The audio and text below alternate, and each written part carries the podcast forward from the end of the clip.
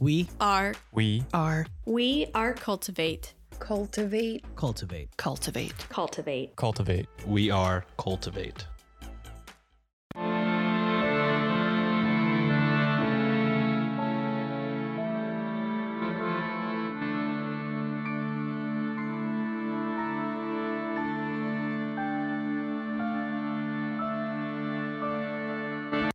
Hello and welcome to Ye Olde Crime, where we discuss the funny, strange, and obscure crimes of yesteryear.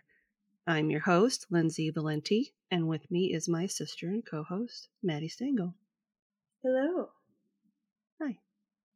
How's it going? My house is a den of sickness. Samesies. If you hear coughs in the background of our audio, I apologize in advance. Me too. My youngest is getting over a case of the flu. She's had a cough for a while, and Mm. yeah. Yeah. We just got sick this weekend. Three of us in our house, and there's some coughing.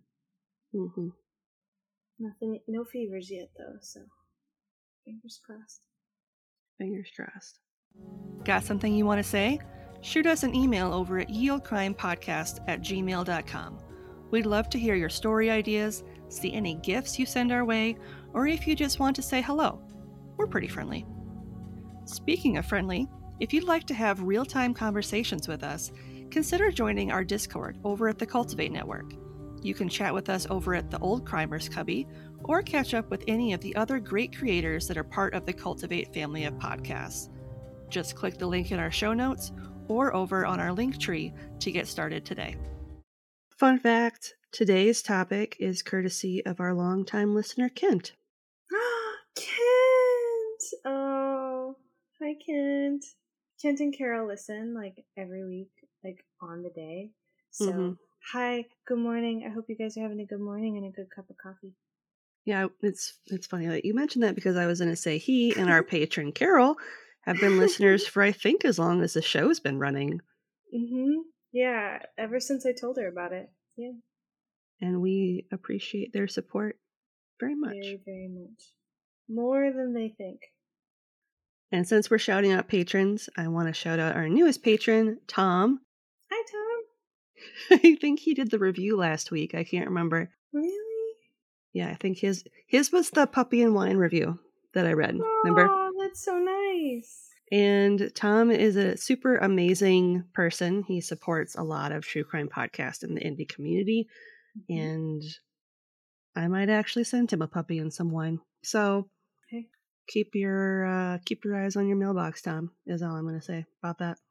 I hope you like those animatronic puppies that yip and then do a backflip. Oh my god, can you imagine? and they never quite land. They always like go on their side and they're like meow, meow, meow, meow, meow. It's just like struggle.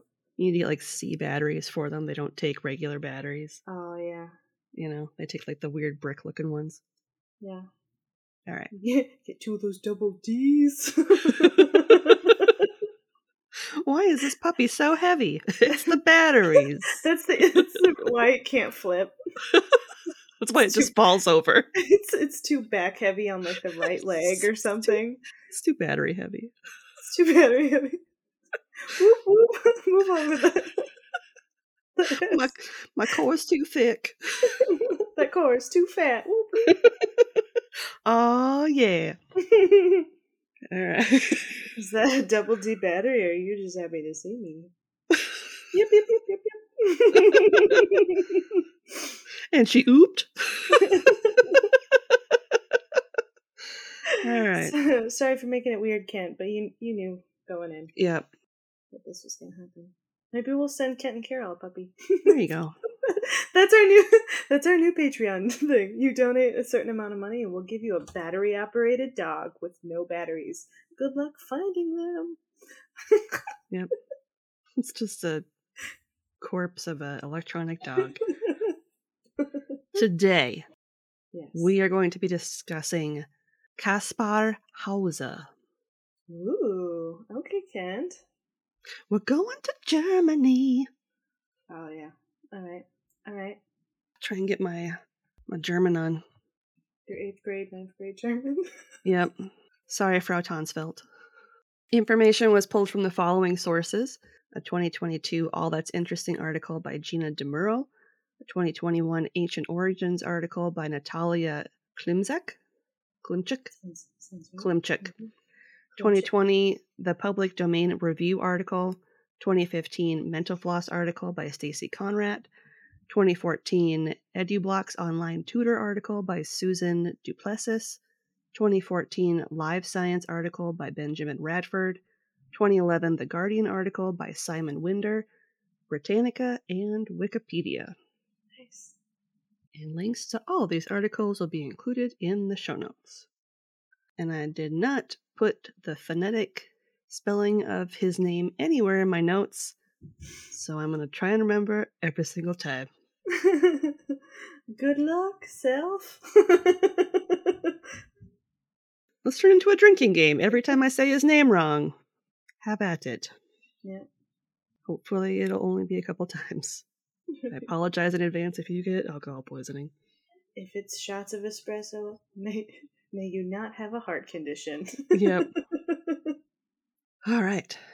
Kaspar Hauser was born on April 30th, 1812, in Germany, although the name of his mother and father, not to mention the location of his birth, is unknown.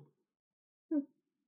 they just ceased. The, everything ceased to exist after he was born. He just blipped into existence. Here It's now. it's it's the reverse Thanos snap. He just like blipped into existence. it's like 1812. Okay, all right. Mhm. What we do know is that his father, who was a cavalryman of the 6th Regiment, was apparently dead. Oh, that was too soon. That was it. mm, no. he blipped into existence and his dad died instantly. Yep. And his mother, for one reason or another, was unable to care for him. Maybe she got blipped too. Maybe she did. It was all Thanos. This they got just- real blipped, and he blipped in place of them. Yeah. He was the replacement blip. Yeah, he's the power of two. Christ compels you. Anyway, on May 26th, 1828, 16 year old Kaspar was found in Nuremberg, Germany, wearing tattered clothes that consisted of pantaloons, a waistcoat, silk necktie, a gray jacket, boots so battered that his feet hung out of them, and a handkerchief bearing the initials KH. so, like, there's no word of him until he just shows up at 16 after being born? Yep. Yeah, this is totally a Thanos blip thing. Marvel is the only sound reasoning behind this. Yep. He had two letters in his possession and was looking for Captain von Wiesnick, who was the captain of the 4th Squadron of the 6th Cavalry Regiment. One letter was sent, quote, from the Bavarian border, the unnamed place, 1828, end quote. Dang. Okay. I don't know what the unnamed place is. This sounds like some Hydra bullshit. You it know does. I mean?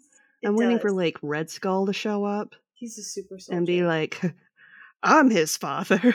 right. right. I was already on that alien planet. I could never get the soul stone. so I made a soul from two people. and then just made him 16 years old. And I He somehow blipped back with him. He went from baby to 16. You know, just blip it. That's what they say, as the kids say. The first of the letters was addressed to Captain von Wiesnig from an anonymous laborer who stated that he had raised Kaspar since he was around four months old, but he was no longer able to provide for him and he hoped that the captain would provide for him instead. Okay. That's really strange. Like, Mhm. I've heard of you. Will you take care of this child that I found on the street? Yeah. Yeah. By the way, you don't need to know me or Yeah, about me. You don't need to know. mu- No. The caretaker apparently took over Kaspar's care on October 7th, 1812. And although he wasn't related to Kaspar by blood, he raised him as his own son and a good Christian, as well as taught him how to read and write. But apparently not how to keep his clothes nice. Apparently not. how to wear shoes. Cut them open. Slide your foot in. Walk. The other letter, which appeared to have been written by the boy's mother and was dated back to 1812, noted that Kaspar's father was no longer living, that she was unable to provide for him, and that she was sending him in the hopes of joining the military. Okay, so she wanted his life to be just like his dad's? I wonder if she was like, well, if he's part of this thing, then I know he'll be taken care of. Right? I suppose. Yeah, I mean, one of the reasons of joining the military is knowing that you have a place to sleep, hmm a meal to eat, consistency. hmm I think mean, that was part of it. of it's a lot of security that people don't really think about until you think about it. Mhm. The letters noted that his caretaker was unable to deliver him to Nuremberg himself, as it would, quote, cost me my neck, end quote. And so a shoemaker named Weichmann, who had discovered Kaspar wandering around the town square, escorted him to the home of the captain. Did he give him shoes? Did he Oh see his g- shoes as a shoemaker and was like, "Listen, I hope he did, you need to come to my house." my God, Actually, the the anonymous laborer was a bear who had mauled him before. it was just, it was just like a swarm of moths, just like eating at his clothes. he was just followed by moths after after brother bear told him to leave home. Yep. The whole time that he was there, he would repeatedly say, quote, I want to be a cavalryman as my father was, end quote, or horse, horse, or don't know. He was definitely raised by a bear. That's why it was an anonymous laborer. He, the bear worked for a circus, and that's how they met. When questioned further, he noted that prior to appearing in Nuremberg, he hadn't, quote, gone a step from the house in order that nobody might know where he was brought up, end quote, as he was never allowed to go into his guardian's home. The captain took the boy to the police, as it stated in the letter that the captain could decide to welcome him to the cavalry or, quote, hang him in the chimney, end quote. Wow. This is a guy who's like, I raised him as my own son, and then I maimed him like an animal and sent him to you. Take him or kill him. Yep. I don't care. Matters not to me. Not my problem. Here are moths. I sent along a swarm of moths to keep him safe on his journey. Hopefully the letters are intact. XOXO, Gossip Girl. While at the police station, it was observed that Kaspar behaved very much like a toddler learning to walk for the first time, almost as if like he had never worn shoes before. that would make sense as to why he didn't know how to take care of his shoes. Yeah. does this shoe survive a knife? No. No, it does not. Can you fix it with a knife? No. No. You cannot. You cannot stab it back together again. That does not work that way. Regardless, all agreed that he was not an idiot or insane. So there's that. He's just he's just a boy raised by a bear. you know, the old Nuremberg bear boy, as we like to say. There's just a cave. It says B and B, but that's not what they think it is. Not a bed and breakfast. the bear and his boy. Kaspar spent the first two months that he was in Nuremberg in the town prison for vagrancy. Although late in his teens, the mayor observed that although the letters stated he could read and write, he appeared illiterate and can only write his name.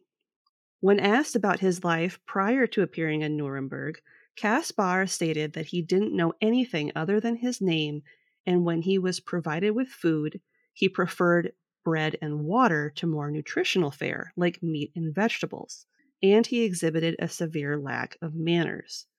So I read in multiple places that people would try to feed him like meat and potatoes, right? Yeah. And he would get sick Like he would throw it up. So the only Oh. thing that he could eat was bread and water. Weird. Right. Additionally, he was fascinated by his reflection when he was provided with a mirror. And he kept like looking behind himself because he was trying to figure out where he the person it was. His own reflection. Yeah, he didn't know. Oh, he was a bear boy. And when he was given a lit candle, he gazed upon it in sheer wonder, even going so far as to burn his hand when he attempted to grab the flame. Man. Many townspeople thought that perhaps he had been abandoned in the woods and raised himself as a feral child. But if that was the case, where did he get the clothes? From a circus bear. The bear ate someone and gave him the clothes, and that's why they're all tattered. Because he had to murder the guy first. There you go. I solved it. You're welcome. You solved it. You solved the first of the the seven mysteries. Yeah. Despite the fact that Kaspar had been wearing boots that exposed his feet, damaging them during his journey, they were, quote, as soft as the palm of a hand, end quote, and gave the impression, right, that prior to arriving at Nuremberg, he had never actually worn shoes before. bear. Bear boy. He spent two months in Luginsland Tower in Nuremberg Castle with a jailer named Andreas Hiltel. While he was there, Andreas noted that Kaspar appeared to be in relatively good health, all things considered, and that he was able to pick things up very quickly. Andreas's son Julius played with Kaspar and was able to teach him to speak better during his stay with them. That's good. I mean, it's Mhm. nice that there was a jailer that actually cared. Yeah. Kaspar was visited regularly by the mayor, Mayor Binder, who claimed that he seemed to learn very quickly and had a good memory. Kaspar was eventually placed into the care of Lord Stanhope, a British nobleman, after he was made a ward of the city. While in his care, Kaspar made a miraculous transformation, learning how to read and write, communicate more effectively, and the following year, in 1829, he even published an autobiography, noting that up until he had met the captain, he had lived his entire life in a six foot long, three foot wide, three and a half foot high dark cell, with his only human interaction taking place when he would be fed bread and water by strangers he never actually saw. That's horrifying. Also, that's not the first time I've heard something like this happen in Germany. What is wrong with Germany? Bears. This has happened more than once in Germany. Kaspar's only comfort was a bed of straw that he slept on and a wool blanket. Occasionally, when drinking the water he was provided, he stated it tasted bitter and would always put him to sleep. He would then wake up the following day clean, in a new change of clothes, with fresh straw bedding, and his hair and nails would be cut. He also shared that he had three wooden toys, two horses, and a dog. I'm kind of mad at his mom because I feel like she would have done a much better job than this horror show, even in her worst case. Yeah, it's hard to know It is hard to anything know. about her. Yeah, because I mean, you never know. Yeah. People, people technically don't usually make those decisions lightly, but Yeah. I wonder what she'd say if she knew that that was the alternative. Yeah. Well, like we have zero idea who she could be. So Mhm. there's any number of scenarios on what her circumstances were. Mm-hmm. Kaspar went, in, went on to describe in detail a dream he had, where he was in a large castle with a woman dressed very elegantly and a, a swordsman dressed all in black. Lord Stanhope theorized that it was perhaps a memory from his life prior to being placed in his prison. Nah, who knows? Yeah. yeah. If they've had him for four, like ever since he was four months old, I find that difficult to believe. Yeah. From Lord Stanhope, Kaspar was once again moved, this time to the care of a professor and schoolmaster named Friedrich Daumer. While there, the professor worked with him on a variety of subjects, including reading and writing, and learned that Kaspar had a knack for drawing. Before long, Kaspar became a bit of a celebrity. Hundreds of articles, plays, and eventually books and films were made about him over the years. For example, in an issue of Overland Monthly and Out West magazine from November 1874, it stated, quote, One of the strangest stories of the century is that of Kaspar Hauser. For a quarter of a century, it is doubtful if any single individual in all Europe was so much discussed or awoke so great an interest and curiosity. The newspapers on both sides of the ocean were full of him. Pamphlets and books were printed to sustain this or that theory of his birth and belongings. Philanthropers, philosophers, and savants were aroused on his behalf. End quote. Philanthropers, I don't think that's really a word, That's not a word, but that's that was the quotation. but that was in there, so I left it. Philanthropers? Philanthropers? Yeah, people who are philanthropic Yeah. in nature. Know. It just sounds too close to philanderers. It So does. Like, Philanderers were very interested in his case. philanthropic philanderers. So nice, but so naughty. Too generous. in more ways than one. Wink.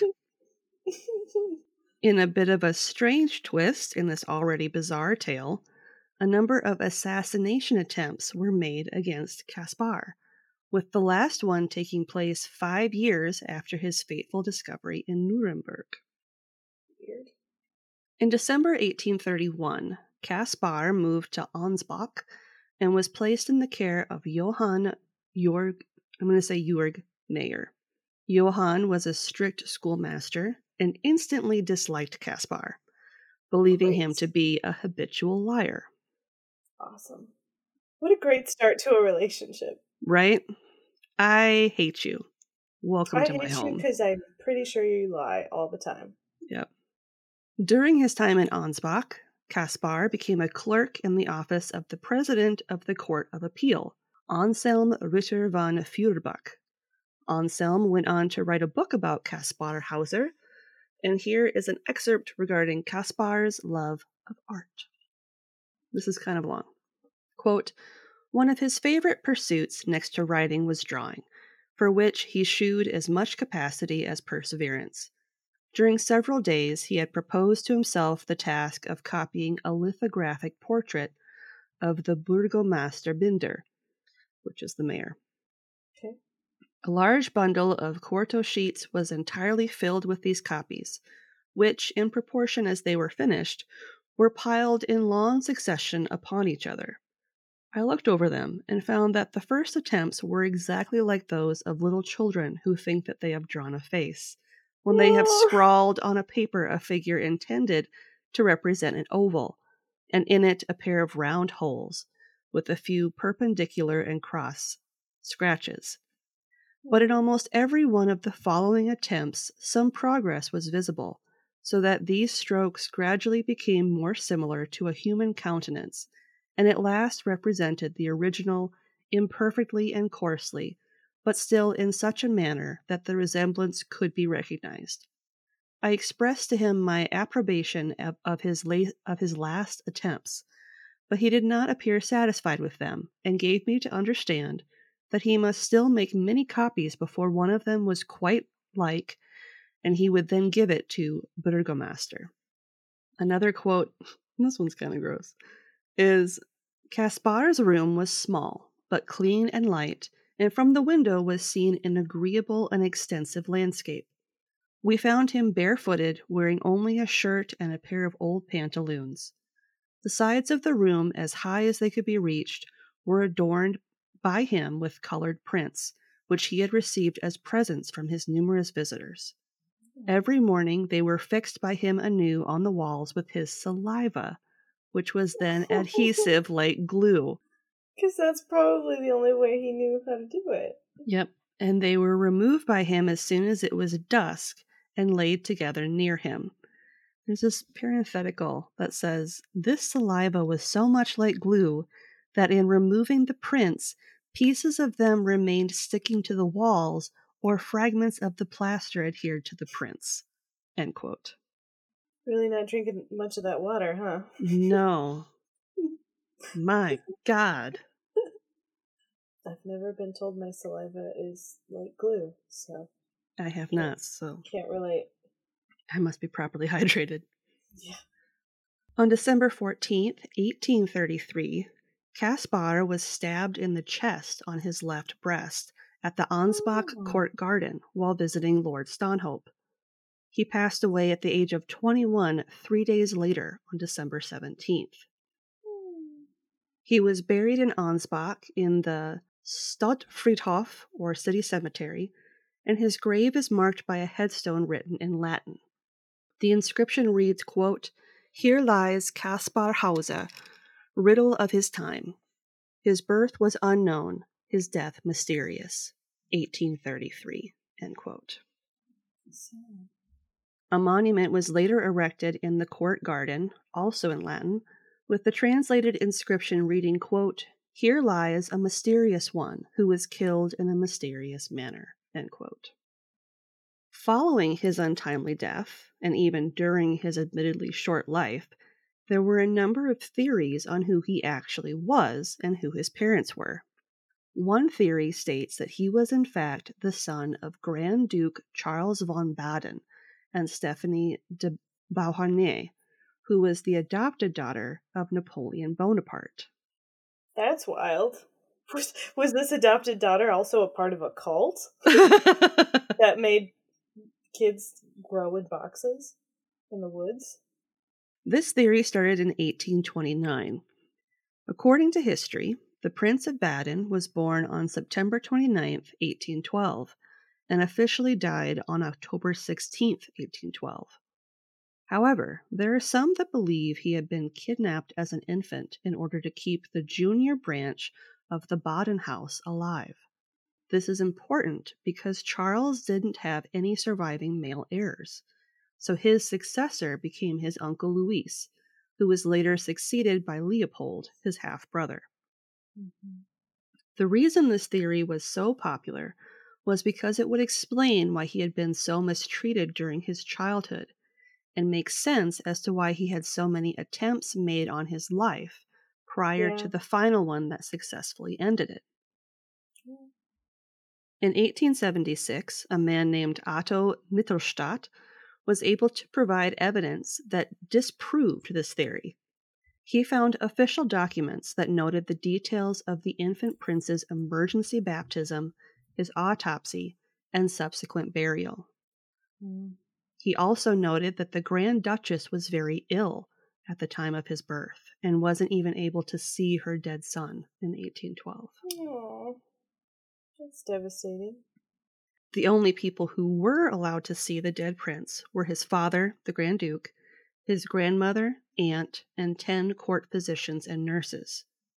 Official letters belonging to the Grand Duke's mother were published in 1951 that provided further details regarding the birth, illness, and death of the Prince of Baden, which put an end to the rumors that Kaspar was, in fact, royalty. Some believe that Kaspar suffered from an undiagnosed case of epilepsy, and that a number of his visions and claims were as a result of this condition. Still others believe that as a result of the neglect and abuse he purportedly suffered from, that he had simply become delusional and a bit mad. Mm. There are more theories around his true origins, but one thing was very clear about him. He was a habitual liar. Oh, We're going to go into it. okay. The story about his life being locked in a dark cell like room was easily disproven due to his physique. If he had spent the first 16 years of his life in such conditions, he would have been severely malnourished, and his body would have suffered from a variety of maladies. He mm-hmm. would have likely suffered from the bone softening disease rickets, and there was Oh. no mention whatsoever of him having any sort of physical deformities that would back up these claims. Okay. Because, I mean, you need vitamin D. And Yep. Being in a box is not going to get that for you. yeah, like he would have had like a curved spine, probably. He would have been hunched over. Nothing. Interesting. Okay. The letter that was supposedly written by his mother back in 1812 was a forgery, as Captain von Weissnig wasn't even stationed in Nuremberg at the time and wouldn't be until he encountered Kaspar in 1828. Both letters appear to be written by the same person, and it's believed that Kaspar wrote both of them himself. Okay. There are many who also believe that he faked the attempts made on his life as well, and may in fact have suffered from a form of Munchausen syndrome. Oh. Kaspar noted three attempts on his life, and I'll Okay. go into each of them. Until the fourth one that succeeded. The third one succeeded. Mm, okay. On October 17th, 1829, at the age of 17, he was attacked in the professor's cellar by a cloaked figure while he was using the privy. Not attacked okay. while on the toilet. That Yeah. sucks. That's everyone's fear. The attack resulted in him suffering a cut on his forehead that left a scar. He claimed that the mysterious attacker had stated, quote, You still have to die ere you leave the city of Nuremberg, end quote. He shared that he recognized the voice as that of the man that brought him to the city, Okay. but nothing was ever found. The second attempt was made again when he was alone in his room while he was staying with the, the Biberbach family on April 3rd, 1830, where he was mm-hmm. shot on the right side of his head. Oh. He would later go on to admit that he had, in fact, shot himself in this instance. Was it his first time using a gun, or did he try to complete? I don't know. I don't know if mm. it was like an accident, an accidental shot, and then he was Yeah. embarrassed and was like, oh, I was attacked. Who knows? The third and final attempt took place on December 14th, 1833, when he was alone in the public gardens, and he was fatally stabbed in the chest by an assailant that he was unable to describe. Mm. Kaspar's death, however, is suspicious. His claims about being attacked are heavily contradicted, mainly because all of the evidence that was found wasn't anywhere near the scene of the supposed attack. Awesome. A violet purse was discovered that Kaspar claimed was given to him by his attacker, a purse that, ironically, had a note inside that included the name of where the attacker lived. Oh, that's very convenient. Here, Mhm, here's here's mhm. my address. I'm gonna kill you now. Another bit of interesting evidence was a second set of footprints in the snow. Many believe that Kaspar, like the attempts made in the past, had in fact attacked himself and unintentionally injured himself worse than intended. Mm. At the time, he had come into the home of Lord Stanhope, babbling almost incoherently about how he'd been lured into the park by a stranger who proceeded to stab him. During his attempt to show his friends where the attack had happened, he collapsed halfway through the journey and three days later died from his wounds. Mm. During the police investigation, the letter inside the purse was examined, and it was written in a mirror writing style in German. Translated, the letter reads as follows quote, Hauser will be able to tell you quite precisely how I look and from where I am. To save Hauser, the effort, I want to tell you myself from where I come. And then there's a blank. I Mhm. come from from blank, the Bavarian border blank, on the river blank. I will even tell you the name M L O. End quote. Okay. Considering all the facts about his life were provided by Kaspar himself, it's impossible to know if anything he said was true. Yeah. With no relatives coming forward to back up or contradict his claims, the mystery of who he actually was may never be answered. The only truth we can take away from his strange life is the fact that he desperately wanted to be famous. Oh. And that may be the only verifiable thing about the man known as Kaspar Hauser. And just in case there are any doubts, DNA testing was conducted in 1998 using a sample of blood from the shirt he was wearing when he was stabbed, and blood samples from two of the living descendants, Stephanie de Beauharnais, but alas, it seems that he is not the missing Prince of Baden. There you go. One mystery solved. hmm And that's all we know about Kaspar Hauser. Crazy. Should get ancestry DNA that that blood There you go. or the thick saliva that on that wall. On that public domain website that I listed, they included a lot of photos and like illustrations that he had done. He Mhm. actually was really good. Like Yeah. you you can see how it like progressed. Yeah. It was cool. There are a couple self portraits that he did, and one of them is very much like something a kid would do, and then the other Mhm. one is like much better. And he even did an illustration of what I'm assuming is the house that he had supposedly escaped from or whatever. Okay. So I'll include all those on social media, but Interesting. it was interesting. If you're interested in ad free content, consider supporting us with a one time donation either over on Buy Me a Coffee or our Venmo page, both of which are in our link tree and in the show notes. If you'd like early ad free content, not to mention some bonus material, become a member of our Patreon today for as low as a dollar a month. Hey, I'm Courtney, And I'm Amanda. and this is a nefarious nightmare. We cover true crime and the paranormal. We raise awareness about the senseless acts committed against victims. We won't go easy on the offenders, but show serious empathy to the victims. And sometimes we dive into some weird topics outside of true crime, like the paranormal or even conspiracy theories. Our listeners are definitely the best, and we are their biggest fans. So join us. Come on in. All are welcome. Let's dive into these cases. You can find us on any podcast platform and on YouTube. Be sure to find us, hit subscribe, and share us with your friends.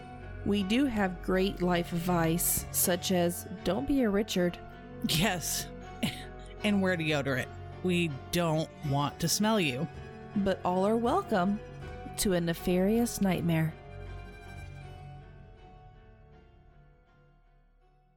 And this week's podcast plug is A Nefarious Nightmare. Best friends Amanda and Courtney deep dive into true crime cases with an empathetic standpoint. They focus awareness mainly on lesser known crimes and crimes against those deemed extra vulnerable. Occasionally, the hosts will cover more well known cases due to relevance or a particularly fascinating element, and we will have a link to their show in the show notes.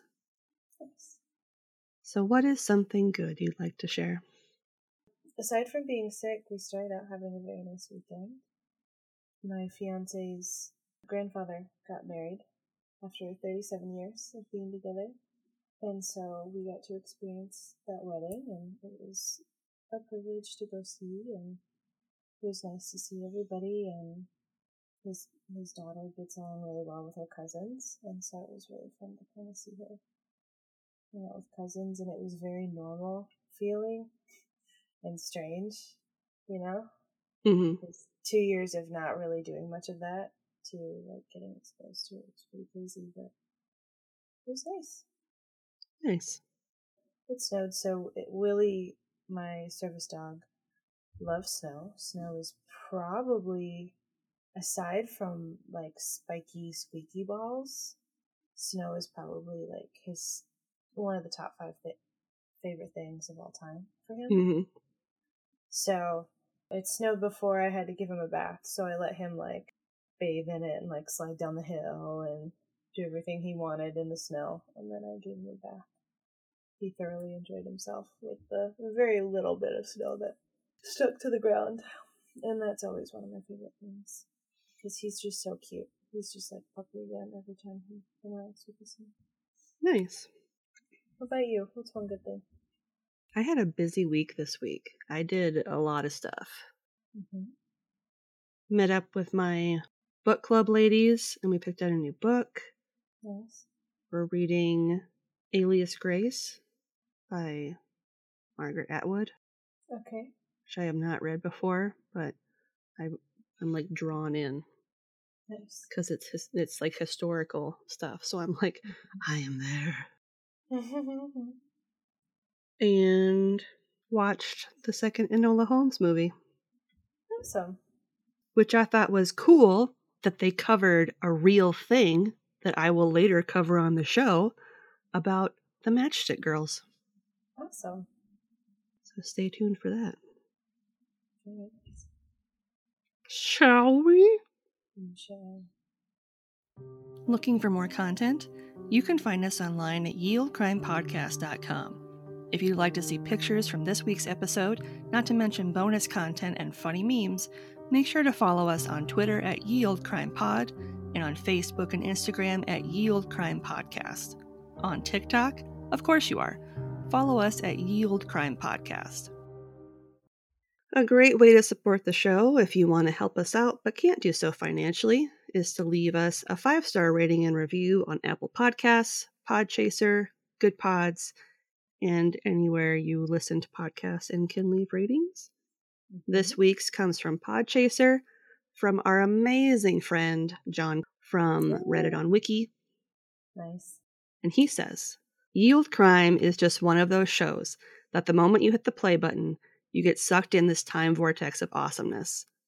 The hosts are funny and witty and truly paints a picture to some crimes from yesteryear. P.S. The Cramp episodes are to die for, and it's an absolute blast.